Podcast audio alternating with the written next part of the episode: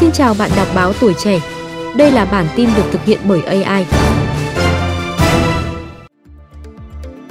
Sau đây là những tin tức thời sự mà chúng tôi vừa cập nhật sáng ngày 3 tháng 3. Sốt vé máy bay đi Côn Đảo, khách đi tàu cao tốc giá rẻ hơn. Hành trình bay từ Hà Nội, thành phố Hồ Chí Minh đến Côn Đảo bất ngờ sốt vé. Theo khảo sát, nhiều chặng bay Hà Nội Côn Đảo khởi hành từ nay đến cuối tháng 3 của Bamboo Airways, giá cao từ 4,27 triệu đồng chiều, nhưng lượng vé hết nhanh. Thậm chí đến tận ngày 31 tháng 3 cũng chỉ còn 4 vé hạng phổ thông với giá 4,2 triệu đồng vé. Tương tự, khảo sát chặng bay thành phố Hồ Chí Minh, Côn Đảo cũng cho thấy trong nhiều ngày vé máy bay đã được mua gần hết. Nguyên nhân có thể do đường bay từ Hà Nội, thành phố Hồ Chí Minh, Côn Đảo sốt vé vì khách tranh thủ bay trước khi Bamboo Airways dừng chặng này từ 1 tháng 4. Bamboo Airways hiện là hãng bay duy nhất khai thác đường bay thẳng Hà Nội, Côn Đảo. Sau 1 tháng 4, nếu không có gì thay đổi, khách ở miền Bắc đến Côn Đảo sẽ phải bay transit nội địa, tức bay từ Hà Nội đến thành phố Hồ Chí Minh, sau đó nối chuyến thành phố Hồ Chí Minh đến Côn Đảo, tốn thời gian và chi phí hơn.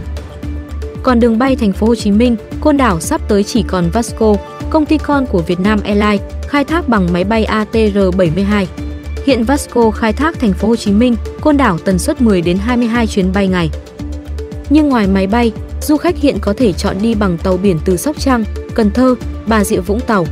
Ra Côn Đảo với mức giá vé 280.000, 1,2 triệu đồng vé chiều, tùy thuộc vào hạng tàu, điểm xuất phát. Nếu xuất phát tại thành phố Hồ Chí Minh, Côn Đảo với tuyến tàu cao tốc khoảng 5 tiếng, có giá thấp nhất 615.000 đồng ghế, ghế thường 880.000 đồng, ghế VIP 1,1 triệu đồng.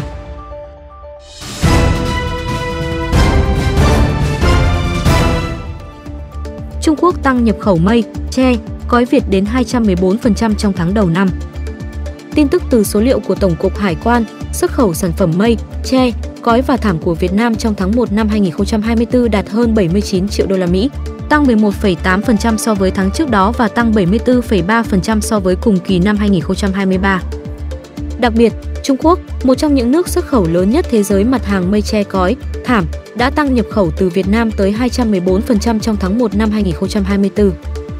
Nếu như cuối năm 2022, xuất khẩu mặt hàng này sụt giảm đáng kể, thì hiện tại kim ngạch xuất khẩu đã có sự phục hồi và tăng trưởng. Mỹ vẫn là thị trường xuất khẩu lớn nhất của Việt Nam. Riêng trong tháng 1, mặt hàng này qua Mỹ thu về 31,3 triệu đô la Mỹ, tăng trưởng tới 107,2% so với tháng cùng kỳ năm 2023. Đứng thứ hai là thị trường Anh, xuất khẩu thu về gần 5,3 triệu đô la Mỹ. Thứ ba là Nhật Bản, xuất khẩu kim ngạch 5,2 triệu đô la Mỹ. Ngoài top 3 thị trường lớn nhất, nhiều thị trường khác cũng đang ghi nhận mức tăng trưởng ấn tượng như Thụy Điển, Canada, Ý. Theo các chuyên gia, hiện nay trên thế giới, sản phẩm mây, tre, cói Việt chiếm lĩnh 10 đến 15% thị phần và quy mô toàn cầu sẽ tiếp tục tăng. Việt Nam có 1,5 triệu hecta tre, phân bố ở hầu hết các tỉnh trên cả nước, trong đó có 37 trên 63 tỉnh có diện tích trên 10.000 hecta. Cả nước có khoảng 1.000 làng nghề mây tre đan, chiếm 24% tổng số các làng nghề trong cả nước. Trong đó khu vực phía Bắc và miền Trung tập trung nhiều về các sản phẩm mây tre lá và cói, còn khu vực Tây Nam Bộ tập trung nhiều các sản phẩm về bèo tây, lá buông.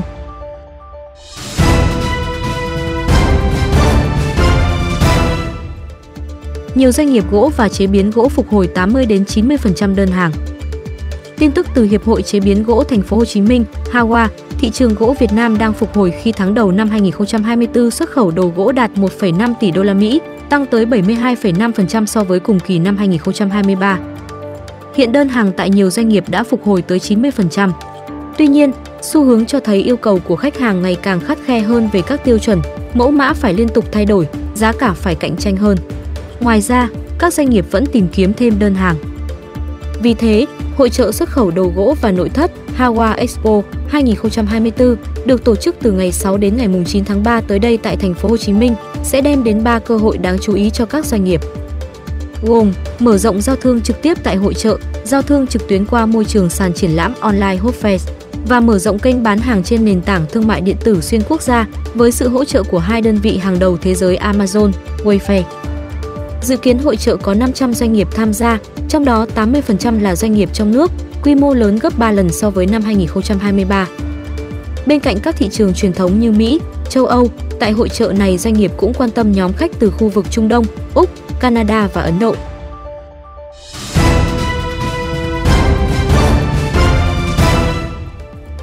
Mỹ nói Israel chấp nhận thỏa thuận ngừng bắn 6 tuần một quan chức cấp cao Mỹ cho biết Israel đã chấp nhận thỏa thuận ngừng bắn kéo dài 6 tuần ở Gaza với điều kiện Hamas phải đồng ý thả những con tin dễ bị tổn thương.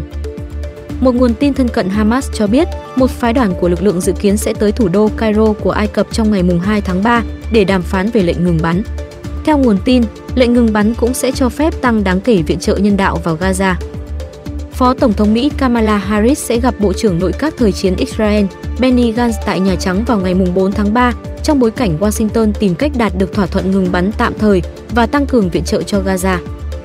Các cuộc đàm phán dự kiến xoay quanh các chủ đề, bao gồm giảm thương vong cho dân thường Palestine, đảm bảo lệnh ngừng bắn tạm thời, thả con tin bị giữ ở Gaza và tăng viện trợ.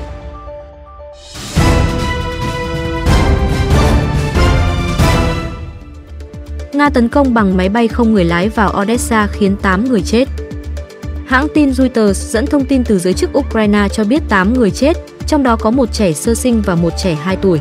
Sau khi một máy bay không người lái, drone, của Nga đâm vào một tòa trung cư ở thành phố cảng Odessa phía nam Ukraine dạng sáng 2 tháng 3.